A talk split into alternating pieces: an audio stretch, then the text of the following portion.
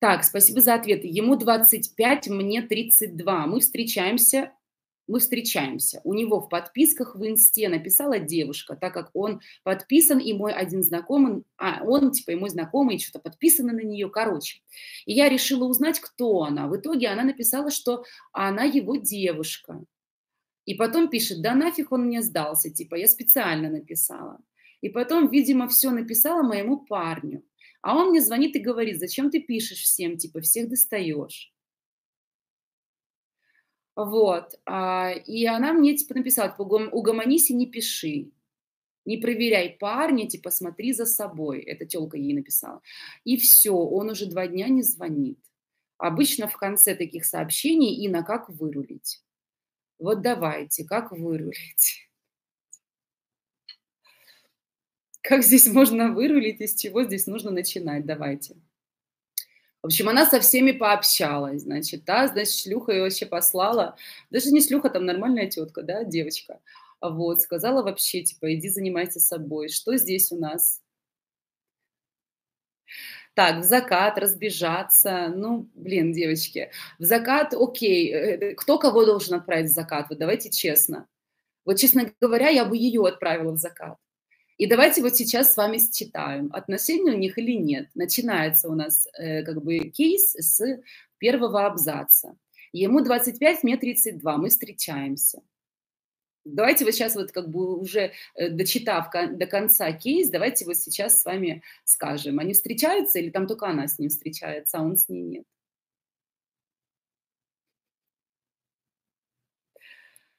Не нагулялся и молод, конечно. Зачем она ему сдалась в свои 32, да еще и такая тревожная, и такая простодырая. Давайте будем честными. 32, а мозгов вообще нет. Мозгов нет вообще. И как бы пацанчик там просто потрахивает ее, да и все. В подписках у него там все, кому ему нужно в подписках, да, и по факту она даже не имеет права ему там что-то выставлять. И даже если он ей заявляет в лицо, что они встречаются, я уверена, что если бы она посмотрела а, лекцию мою бесплатную в Инстаграме, которая называется «13 признаков, что мужчина настроен серьезно», ни одного признака там бы не совпало. Никому он ее не представляет как свою девушку, никакое будущее он не планирует с ней, никаких встреч он с ней не ищет, скорее всего, она там на него нависает, в общем, но свято верит, что у них отношения, и, исходя из этого, уже, конечно же, начинает ему выносить мозг. Начнем с того, что у них не отношения. Это раз – и еще раз говорю, если углубиться туда поглубже, там как бы я вам найду ряд э, как бы доказательств. Но уже поверьте просто моему опыту, уже просто считывая вот эту простодырость, я понимаю, что он ее просто трахает, там что-то ей заливает, в общем, а она и верить как бы готова, да. У нее, конечно же, тревожность огромная, потому что он ей не закрывает потребности, базовую потребность в безопасности он ей не закрывает в эмоциональной, да. Какая, как мы можем закрывать базовую потребность безопасности, когда мужчина объявляет всем, что это моя женщина, когда он берет вас в жены, либо когда он просто даже представляет вас а, всем остальным, то есть это моя женщина, вы чувствуете себя под опекой, под защитой некого мужчины, да, то есть ваша потребность безопасности, она закрыта. Здесь тревожность, потому что, конечно же, ни хера он ей не закрывает, потому что он с ней не в отношениях он с ней не в отношениях. Поэтому она, конечно, тревожная. Плюс, то есть он как бы, а, он с ней не в отношениях. Она где-то об этом догадывается, но предпочитает верить в свою иллюзию. Хорошо. Второе, второе, значит, у нее, вторая история ее тревожности, потому что ему 25, а ей 32, давайте будем честными, там, конечно же, есть немножечко самооценка снижается, потому что если ему 25, то вокруг него бьются все, кому не лень, от 18 лет, а 18 32 это огромная разница, да, как бы, и, конечно же, уже э, тревожность и уже какая-то вот такая история, что я как бы где-то не дотягиваю, она где-то есть. Плюс он как-то особо и не парится там чего-то прятать, еще раз говорю, потому что он с ней не в отношениях, да, там какие-то у него телки в подписках, там какие-то у него телки еще где-то в его кровати и так далее. Она снова-таки закрывает глаза на это все и как бы думает, что ей показалось. И вот эти вот три пункта дают ей огромный страх и тревожность, из которых она начинает очень глупо себя вести. Сама по себе она не очень продуманная девочка, но еще и плюс под влиянием вот этих вот трех факторов, которые мы с вами сейчас перечислили, она начинает как бы еще больше идти не туда, скажем так, да. Первое правило треугольников, девочки, даже если у вас не такая вот банальная, смешная и позорищная история, как здесь, а просто у вас где-то появляется какая-то третья особа в ваших отношениях, мужчина, не знаю, там что-то залайкал коллегу, короче, от ее кактуса до ее кота, и вы понимаете, что что-то здесь не то. Либо вам его любовница пишет, либо там вы где-то что-то увидели, узнали, какой-то флирт увидели, какую-то переписку, там еще чего-то, дикпики всякие там и все остальное остальное. Первое вообще правило, которое вы должны себе зарубить на носу, мы никогда не разбираемся с третьими лицами. Никогда. Никогда не разбираемся с третьими лицами. Это бесполезно, это всегда снижает вашу значимость. Максимум, что вы можете сделать, это сделать скриншот Возможно, нам нужно будет потом это использовать, когда это будет уместно для того, чтобы поднять нашу значимость. И, например, там, а, ну, в каких случаях мы можем это использовать, да, если мы правильно там уходим в дистанцию, например, это муж, да, а это третья пизда, это его любовница, и там что-то вам пишет, как сильно он там в нее кончал и хотел детей от нее, говорил, что он любит ее и все остальное, вас, конечно же, разрывает, но вы сидите в дистанции, просто скриншоты делаете и ничего не, Просто блокируйте ее. Просто блокируйте. Нет ничего больнее и нет ничего сильнее, девочки, чем просто безразличие. Безразличие. Безразличие очень сильно ранит. Она же для чего вам пишет, эта любовница? Она же сама там сидит тревожная. И понимает, что ее мужик сейчас тоже мечется между той и между этой. И она пытается вас поссорить. Потому что любовница, которая уверенная в себе и вообще, знаете, вот ей вообще плевать она на вас хотела. Она понимает, что там она дает, она все считывает, она вообще никому писать не будет. Та, которая пишет, она тревожная. И поэтому безразличие – это вот то, что ей нужно просто в лоб отдать, чтобы она еще больше тревожит. Она же не знает, что вы думаете. Когда вы ей отвечаете, вы палитесь. По вашим ответам видно ваше состояние, ваши страхи видно. Понимаете? Когда вы сидите молчите, она дорисовывает вас.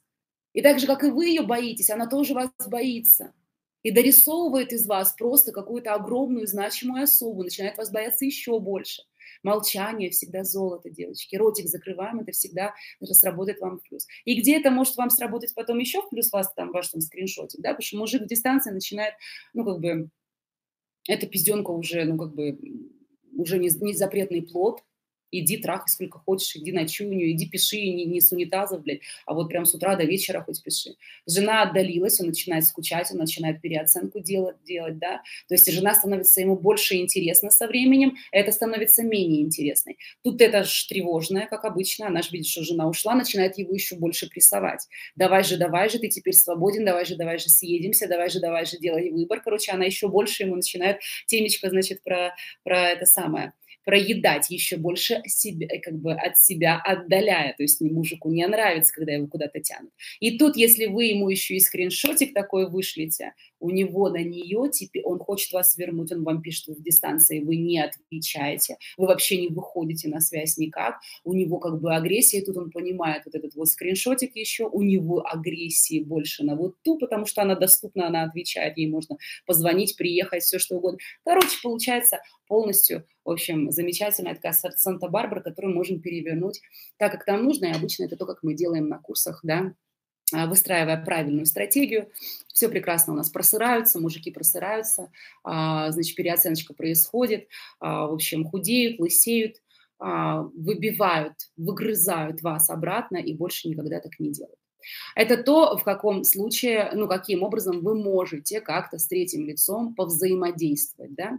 А в остальных случаях, ну, вот если вы не знаете, что делать, вот просто ничего не делайте. Просто возьмите, делайте скриншоты и блокируйте. Вот мы никогда не разбираемся с третьими лицами. Здесь что было? Это вообще был позор такой, что, ну, как бы блядь, просто, знаете, вы, это, вырви глаз называется, позор вырви глаз. Потому что мы уже с вами считали, что женщина не особо умная, она тревожная, там много страхов, мы с вами поняли, почему. Они не в отношениях. И, конечно же, она еще больше начинает снижать себе значимость, а когда начинает общаться с этой женщиной. Во-первых, Давайте вот сейчас у нас в чем был вопрос перед тем, как мы зачитали этот, этот кейс? Чем чревата ревность? Чем чревата ревность? Вот смотрите, чем чревата. Первое. Давайте. Первое, что у нас с вами? Она палится, она палит свою простодырость, так или нет? Женщина с короной никогда в жизни не пойдет к третьему лицу. Это третье лицо и вообще не всралось. Потому что если у нее отношения, у нее проблема с мужчиной. Это третье лицо будет, завтра будет другое третье лицо. Какая разница? Это третье лицо не играет никакой роли. С чем нужно разбираться, это с неверностью вашего мужчины ты меня предал, и я с тобой буду выставлять границы. Прощу я тебе или нет, вообще не знаю. Сейчас я как бы немножко в аху, я пойду, наверное, в дистанцию. Понимаете? То есть вы только разбираетесь со своим мужчиной. Третье лицо это может быть, еще раз говорю, флирты, любовницы, какие-то там подписки, какие-то там коллеги, это может быть свекровь. То же самое, то же самое. Когда свекровь, например, лезет, вы никогда с ней не разбираетесь. Вы разбираетесь с мужем, вы с ним сближаетесь и выставляете границы. И он идет и разбирается с третьим лицом. Понятно? Палит низкую самооценку свою, да. Палит свою простодырость, да. Что еще вы делаете, когда вы вот мужскую вот эту вот ревностью показываете? Показываете ему что? Так, унижение, да, унижение. То есть она палится, что она там где-то что-то выискивала. Потом этой пизде писала. Потом это значит, это все, это что вообще за бред? Это что вообще за бред? Мужчина, когда, во-первых, знает, что вы там что-то колупаете, что-то где-то ищете, его подписки считаете, его лайки там что-то смотрите, это говорит о том, что вы тревожная, залипшая, боитесь его потерять, вместо того, чтобы идти качать жопу, нарабатывать себе какую-то классную повышение квалификации, изучать английский, французский и путешествовать в Грецию со своими подружками. Вместо этого вы сидите и там что-то колупаете. И вот это вот ваше колупание, оно вас никак, никак, никак вообще не оградит от его измен. Если он захочет изменить, он изменит. На то, на что вы хотите повлиять, это чтобы он не захотел изменить. А знаете, в каком случае он не захочет изменить? Это нормально, что им нравятся другие телки. Нормально. Мы живые люди, нас могут возбуждать другие люди. Физиологию не отменишь, но у нас есть ум. И если у нас есть человек, которого мы ценим и боимся потерять, мы держим свою писюльку где? В трусах. Как бы нас там что-то не возбуждало, где-то там чего-то нам не понравился какой-то сосед, у нас есть что-то, ради чего мы можем сдерживать свои физические позывы. А они будут. Если вы настроены на брак 30 лет, давайте не будем как-то жить в иллюзии, что ни на одну другую бабу у вашего мужика не встанет писюн. Встает писюн только так. И это говорит о том, что он просто здоровая личность. Перкнул бы, понимаете, перкнул. Они бы перкнули бы половину района, если было бы, ну, если было бы разрешено обществом. А так как обществом не разрешено, есть некие правила, и они дорожат женщиной, они перкают только в уме. Понимаете, и все. А писюнчик свой держит в штанах. Поэтому это на что вы можете повлиять? Чтобы быть для него ценной, чтобы он боялся вас потерять. Вот тогда он сам будет следить за своим поведением, сам будет делать этот выбор. Да, сисечки прикольные, но у меня вот здесь я не хочу потерять ради двух минут вот это понимаете, кончил. Понимаете, он будет уже выбирать. А когда вы не ценная, либо когда вы там, ну, такое что-то непонятное, он такой раз уже и где-то там, знаете, под это. Поэтому вместо того, чтобы эту энергию тратить на то, чтобы считать его какие-то лайки, как-то его контролировать, как, значит, вы эту же энергию вложите в себя, чтобы стать писец какой девочкой на десяточку, да, на одиннадцать, которая самому нужна, и ради которой он сам будет это все контролировать. Вот это единственный выход, девочки, это единственное противоядие. Вложить в себя. И вы выигрываете тогда в двух случаях. И перед мужчиной вы становитесь очень ценная, и вообще в мире мужчин вы становитесь очень ценная. Понимаете? Вы всегда будете женщиной на расхват.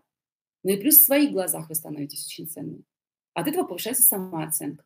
И от этого очень круто выставляются границы. И от этого вы можете запрашивать очень хороший ценник от мужчины на себя. Понимаете? А когда вы сидите вот это вот непонятно что, вы снижаете свой ценник постоянно. Как вы снижаете свой ценник? Вы позволяете неадекватное поведение мужчины в свой адрес.